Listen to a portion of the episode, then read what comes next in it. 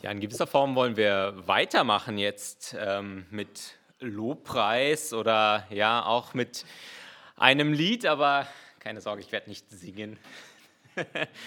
ich glaube, das würde uns vielleicht woanders hinführen und nicht unbedingt äh, ja, etwas zur Ehre Gottes darstellen. Ähm, wir wollen einen Psalm miteinander betrachten und die Psalmen sind ja, sind Gebete, sind Lieder, die Menschen formuliert haben und ungefähr ein Drittel dieser Psalmen beginnen schon in den ersten zwei Versen damit, dass sie ja, eine Aufforderung geben, Gott zu ehren, ihn zu loben und zu preisen. Und wenn man dann noch weiter schaut, dann gibt es natürlich noch viel mehr Psalme, die dieses Element auch beinhalten.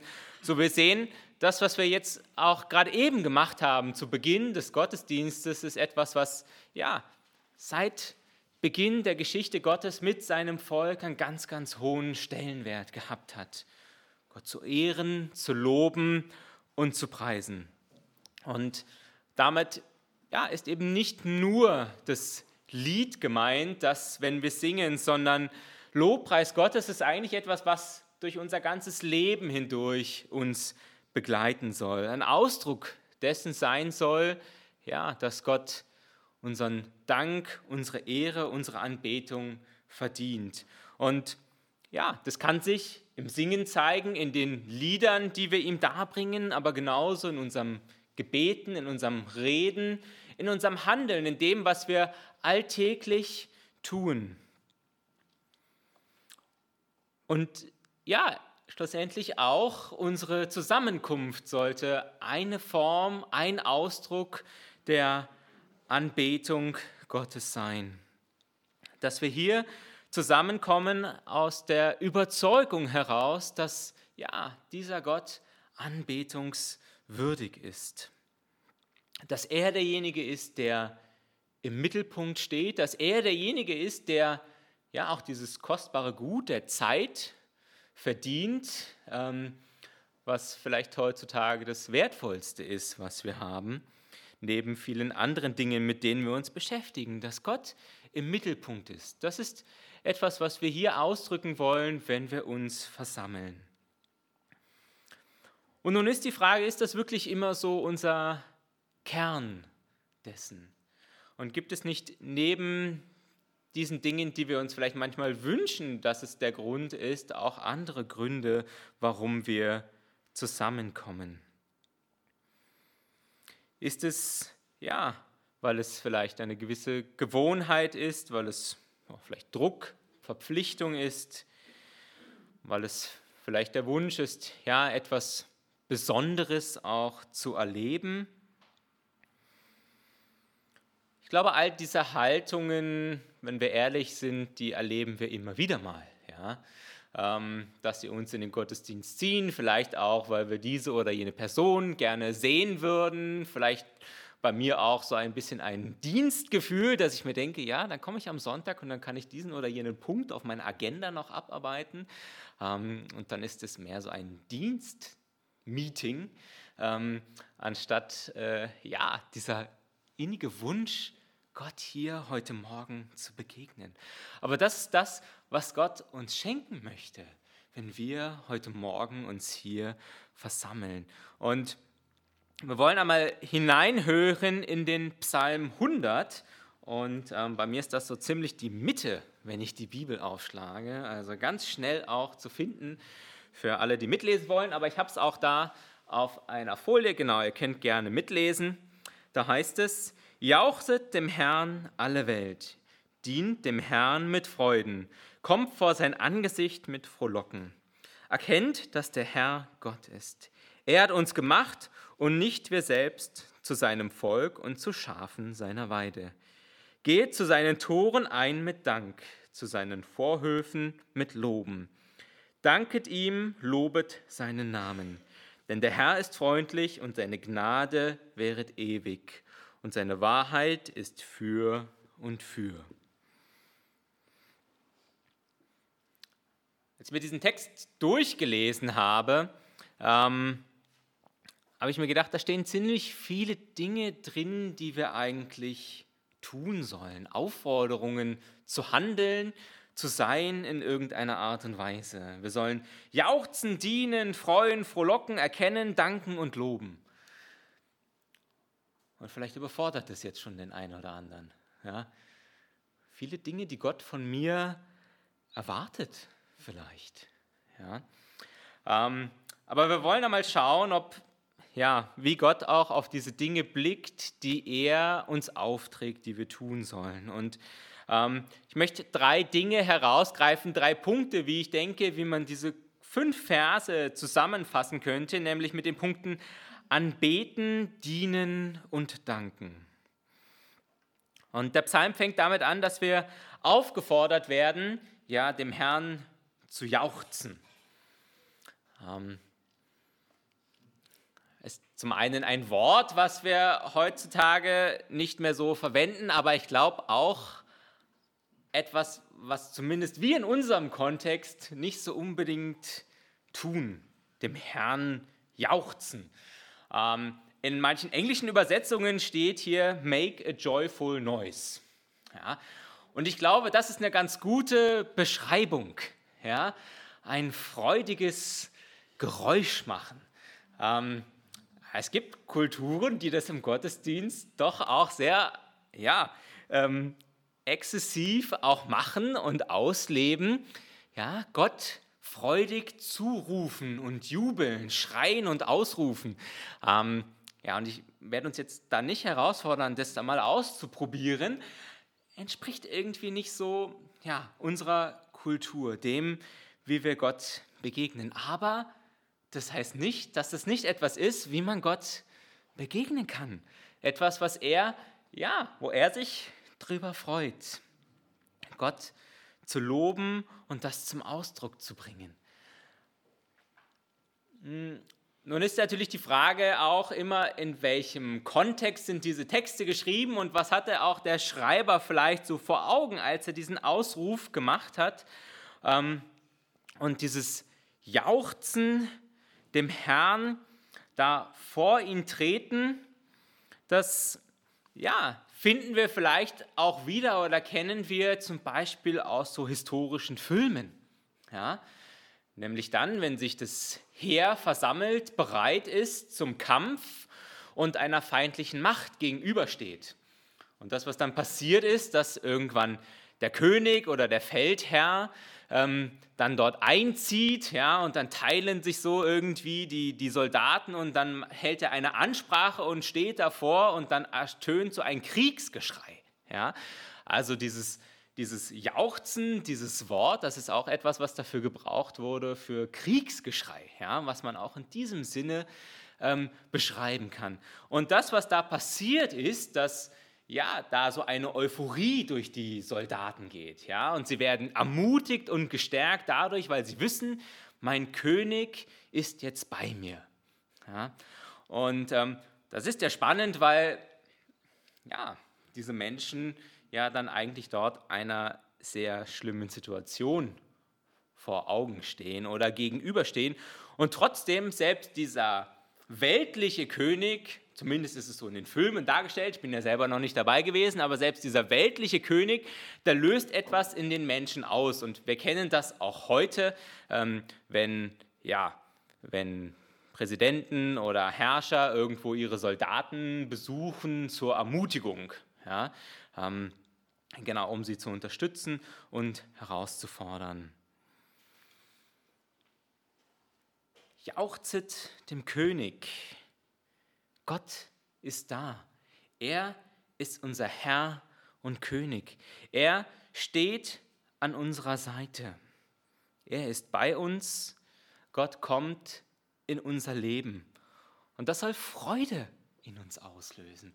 Das soll ja so ein freudiges Jauchzen in uns zum Vorschein bringen. Das soll uns nicht kalt lassen. Das soll uns neu ermutigen auf dem Weg, der vor uns liegt.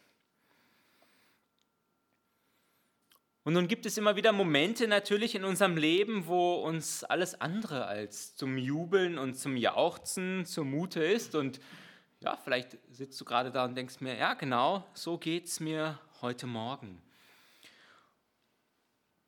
Und ja, wir alle leben in einer Welt, die ja, einfach diese, dieser Realität entspricht, wo die Dinge nicht immer freudestrahlend sind, wo uns nicht immer so zumute ist, wie uns der Psalmist hier auffordert, wie wir uns verhalten sollen. Das ist leider Realität, in der wir noch leben. Wir alle sind sündige Menschen, wir versündigen uns und sind Teil dessen, ja, was uns umgibt. Aber das Spannende ist, und Manfred hat uns ja letzte Woche auch ein bisschen mit hineingenommen in sein persönliches Leben, dass gerade auch dort, wo Menschen großen Herausforderungen und Leid in ihrem Leben gegenüberstehen, genau das geschehen kann. Dass Gott sich einem naht auf ganz wundervolle Art und Weise, dass er zu uns herzutritt und dass wir das spüren dürfen. Da ist mein König, der mit mir durch diese Herausforderungen des Lebens geht. Und dann finden wir trotzdem oder gerade deswegen Gründe, Gott zu loben und zu preisen.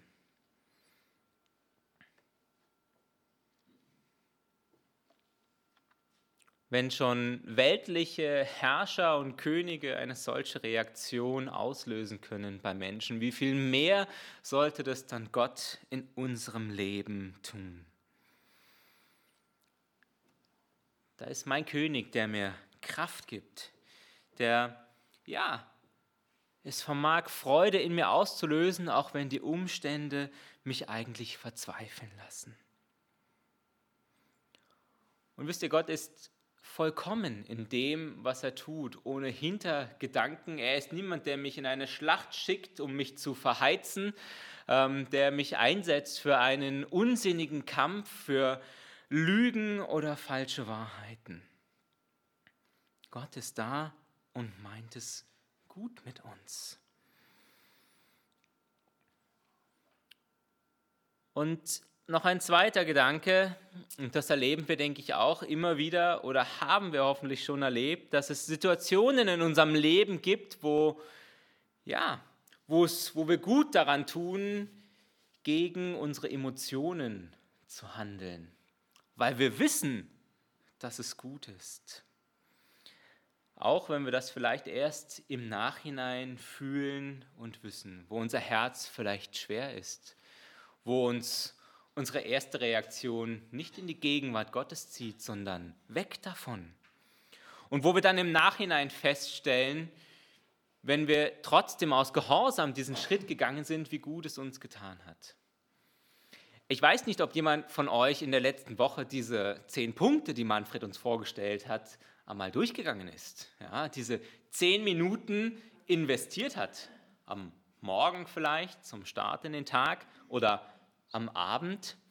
Ähm, und vielleicht ist man so den ersten Tag noch voller Freude dagestanden und hat das gemacht. Und am zweiten Tag hat man schon auf die Uhr geschaut, ähm, ob man nicht vielleicht äh, irgendwie doch die Zeit auch anders nützen könnte. Aber ich erlebe es immer wieder bei solchen Dingen, ob es Hauskreis ist, ob es Gottesdienst ist, ob es sich hinzusetzen, einmal die Bibel aufzuschlagen, innezuhalten. Es ist nicht immer so, dass ich das aus tiefstem Verlangen mache. Ich würde mir wünschen, dass es so ist. Aber mitunter ist es auch einfach Gehorsam und Gewissheit, ähm, dass wenn es mir die letzten 15 Jahre gut getan hat, dann wird es mir auch heute Morgen gut tun.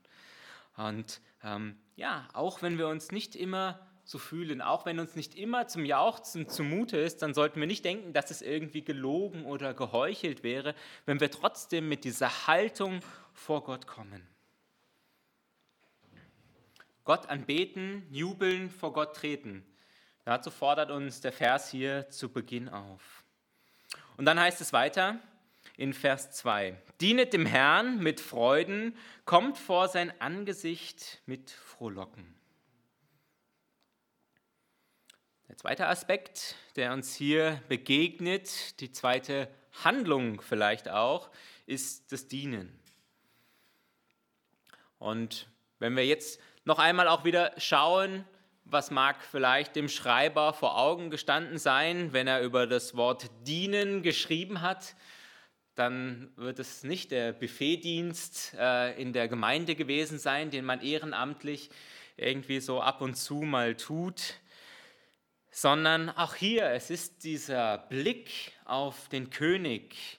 Es geht darum, dem König zu dienen und vielleicht auch zu überlegen, wer man selber ist in Relation zu dem, dem ich diene. In Vers 3 heißt es, erkennt, dass der Herr Gott ist. Wer bin ich und wer ist mein Gegenüber? Es ist wichtig, dass wir uns immer wieder vergegenwärtigen, wem wir dienen, dass sich sonst unsere Perspektive und unsere Haltung zum Dienst ganz schnell auch verschieben kann. Aber es ist natürlich auch immer wieder die Herausforderung, wie so ein Dienst überhaupt aussehen kann. Denn wenn wir nochmal zurückschauen, der Dienst eines Menschen für seinen Herrscher oder für seinen König, den können wir ziemlich gut beschreiben oder definieren. Da gibt es Menschen, die kümmern sich um das leibliche Wohl des Königs, die kochen. Da gibt es Menschen, die kümmern sich für den König um seine Finanzen. Da gibt es Menschen, die ja, sind Feldherren und Soldaten und ziehen für den König in den Kampf und kämpfen für ihn und viele, viele Aufgaben und viele Dienste, die schlussendlich alle dem König persönlich dienen auf die eine oder andere Art und Weise. Aber wie ist das nun bei uns? Ja, ähm, wie dienen wir einem Gott, der uns jetzt ja nicht so direkt gegenübersteht? In Matthäus 25 spricht Jesus über den Tag, wenn wir ja einmal vor Gott stehen, vor dem Weltgericht. Und da heißt es in den Versen 25, äh 35 und folgenden, denn ich bin hungrig gewesen und ihr habt mir zu essen gegeben. Ich bin durstig gewesen und ihr habt mir zu trinken gegeben. Ich bin ein Fremder gewesen und ihr habt mich aufgenommen. Ich bin nackt gewesen und ihr habt mich gekleidet.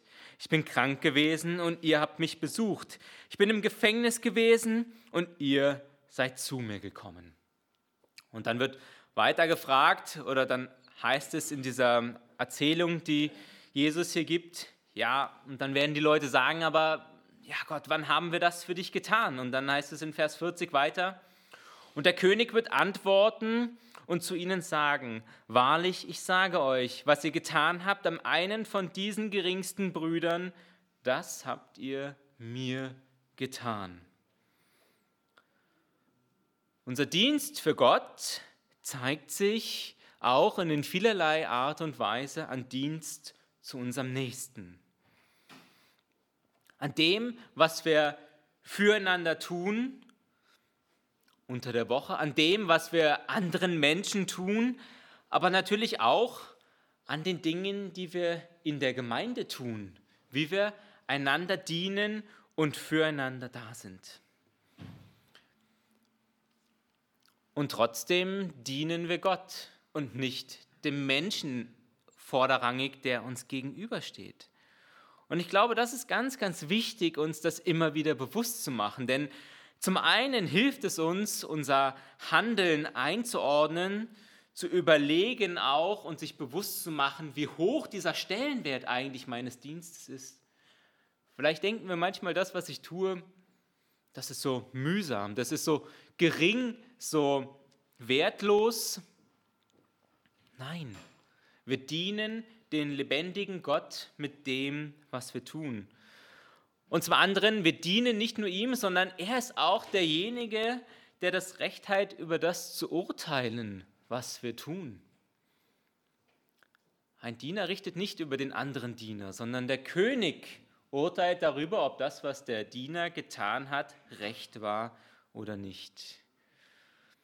Und wie oft stehen wir in der Gefahr, uns auch entmutigen zu lassen dadurch, dass andere Menschen ja falsch über uns urteilen oder gar nicht urteilen, dass wir nicht wahrgenommen werden in dem, was wir tun?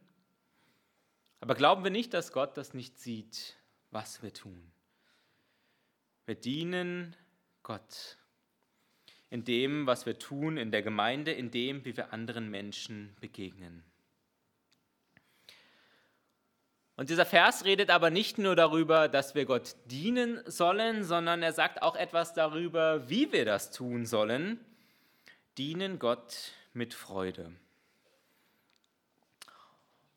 Und auch hier, was löst es in uns aus? Ist das ein, jetzt muss ich nicht nur Gott dienen, sondern ich muss jetzt auch noch Freude dabei empfinden? Ist es nicht genug, wenn ich einfach mal das mache, was mir irgendwie aufgetragen wird? Als Vater würde ich sagen, ja, da bin ich schon mal zufrieden und glücklich, wenn das geschieht. Wenn meine Kinder das tun, was ich ihnen auftrage. Auch wenn ich ganz genau weiß und wenn sie das auch sehr gut ausdrucken können, dass sie damit nicht einverstanden sind. Und dass das jetzt nichts Freudiges ist, wie sie die Dinge tun, die ich ihnen gesagt habe. Aber bei Gott ist das irgendwie ein bisschen anders. Gott reicht das nicht aus. Und ja, ich glaube, das kann durchaus eine Herausforderung für uns sein, weil wir es doch gewohnt sind, einfach auch Dinge zu tun aus Routine, aus Pflichtgefühl, aus dem, dass wir einfach wissen, wie Gemeinde funktioniert und was alles dazugehört. Und da kann es sein, dass wir seit Jahren Dienste übernehmen und ja, die Freude, die am Anfang da gewesen ist, doch eigentlich nur noch Routine und Pflichtgefühl gewichen ist. Dass wir etwas tun, aber unser Gesicht alles andere als Freude dabei ausstrahlt. Dass wir da sitzen und hoffen, wenn Ricky oder Timotheus nach irgendeinem Dienst fragen oder suchen, dass die Liste hoffentlich schon voll ist, bevor sie bei mir ankommt. Ja? Und dieser Kelch am Ende bei mir vorübergeht. Welche Haltung habe ich zu dem, was ich tue und was strahle ich damit auch nach außen aus? Für andere Menschen, die vielleicht darüber nachdenken, auch Gott zu dienen und noch gar nicht an diesem Punkt sind. Äh, Jessica und ich haben vor einigen Wochen ein Gespräch gehabt äh, mit äh, Damaris und Samuel Strunk. Und bei diesem Gespräch sind wir auch auf das Thema Dienen zu sprechen gekommen. Und sie haben uns eine Frage gestellt, die uns doch sehr bewegt hat und zum Nachdenken gebracht hat. Denn sie haben uns mehr oder weniger gefragt, welchen Eindruck haben eure Kinder nach dem Gottesdienst, wenn ihr im Auto sitzt, von dem, was ihr heute getan habt? Ja, was strahlen wir da aus? Ist es ein, puh, gut, abgeschlossen? Ja? Ist es ein Meckern vielleicht darüber, was alles nicht funktioniert hat? Ein äh, gut, dass wir jetzt nach Hause fahren? Ein erschöpft sein? Oder ist es Freude? Hm. Ich denke, ich kann schon ehrlich sagen, dass viel von dem, was ich hier tue, mir wirklich Freude macht. Aber es ist schon für mich die Frage, drücke ich das auch nach außen aus? Drücke ich das meinen Kindern gegenüber aus? Was denken sie, was wir hier tun? Und ich weiß, da kommt schon oft dieser Satz, auch, ja, das ist halt auch dem Papa seine Arbeit, ja, und ähm, ja, wir machen das halt eben, weil sich vielleicht auch niemand anders gefunden hat. Ähm, und wir machen das, weil das eben dazugehört. Aber wir machen es ja auch, weil es uns Freude macht. Aber das müssen wir auch mal ausdrücken nach außen. Das muss auch mal jemand sehen, ja, dass uns das wirklich so geht. Aber wie ist das, wenn das nicht so ist? Wie gehe ich dann damit um? Wie ist das, wenn ich in dem Dienst, wo ich gerade stehe, das nicht nur manchmal nicht so ist, sondern wenn das eigentlich grundsätzlich nicht so ist, wenn mich das eigentlich anzipft, wenn mir das belastet und niederdrückt, wenn das etwas ist, was mich, was dazu führt, dass es mir die Freude nimmt, am Sonntag hier in den Gottesdienst zu kommen. Ich glaube, es ist wichtig, zunächst einmal sich das auch einzugestehen, das nicht zu versuchen zu überspielen. Es ist wichtig, hier an diesem Punkt einmal innezuhalten und zu überlegen, finde ich Gründe, warum das so ist? Wäre es vielleicht wertvoll, auch mal mit jemand anderem darüber zu sprechen, mit Gott, aber auch mit anderen Menschen. Warum ist diese Freude nicht mehr da, die ich vielleicht am Anfang mal gehabt habe, als ich dieses oder jenes, als ich für dieses oder jenes zugesagt habe und diesen Dienst übernommen habe? Wenn Gott sagt, dass wir ihm mit Freuden dienen sollen, dann ist es kein noch mehr. Und in den Dingen, die Gott uns aufträgt, das tut er nicht, weil er uns niederdrücken will und weil er uns viele Lasten auferlegen will, sondern wenn es hier heißt, dient dem Herrn mit Freude, dann steckt da einfach unglaublich viel Weisheit von Gott drin, weil er weiß, anders schaffen wir das gar nicht. Wenn ich Gott mein Leben lang dienen will und ich tue es nicht aus Freude, dann werde ich früher oder später daran zerbrechen. In 2. Korinther, in äh, Kapitel 3, Vers 5, da schreibt Paulus, wir halten uns aber selbst nicht dazu fähig, irgendetwas zu bewirken, was bleibenden Wert hätte. Unsere Kraft dazu kommt von Gott. Er hat uns befähigt, Diener seines neuen Bundes zu sein. Gott zu dienen ist ein Geschenk, keine Last, die uns auferlegt wird.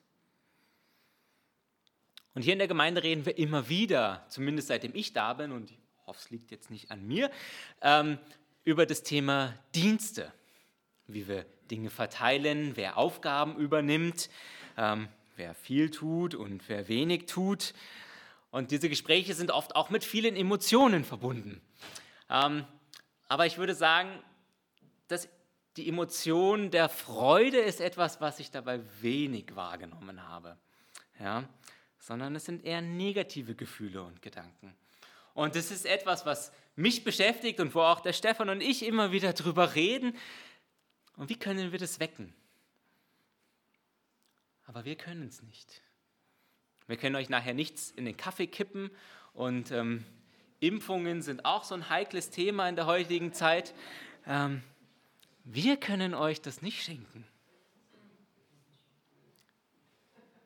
Petrus sagt in der Pfingstpredigt in Apostelgeschichte 2,28, Du hast mir den Weg des Lebens gezeigt und wirst mir Freude schenken in deiner Gegenwart. Lass dich von Gott mit seiner Freude beschenken, um ihm zu dienen.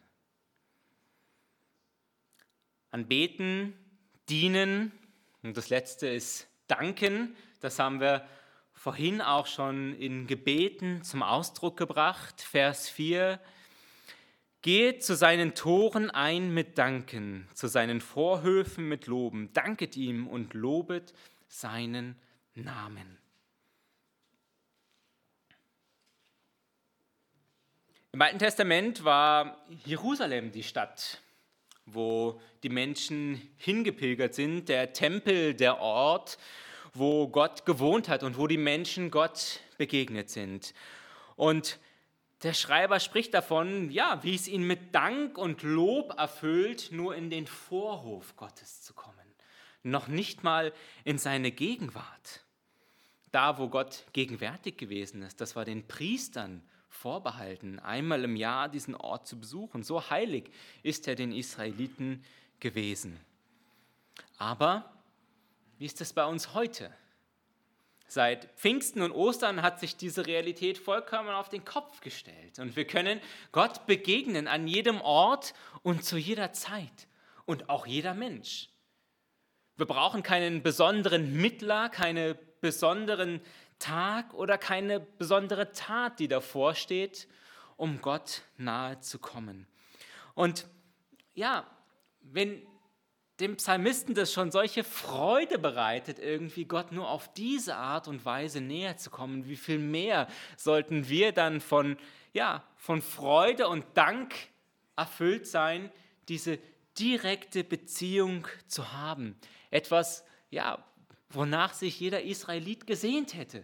Das einmal in seinem Leben zu erleben, Gott so nahe zu kommen, wie es uns heute Morgen möglich ist. Und ich habe es am Anfang zu dem ersten Punkt schon gesagt, vielleicht sind unsere Umstände nicht immer so, dass wir sagen, ja, mir fällt es so leicht, Gott zu danken. Aber allein diese Tatsache, dass wir Gott nahe kommen können, dass er uns ein Gegenüber ist und dass wir mit ihm reden und sprechen können in all den guten und schlechten Dingen. Allein das ist Grund, Gott zu danken Tag für Tag.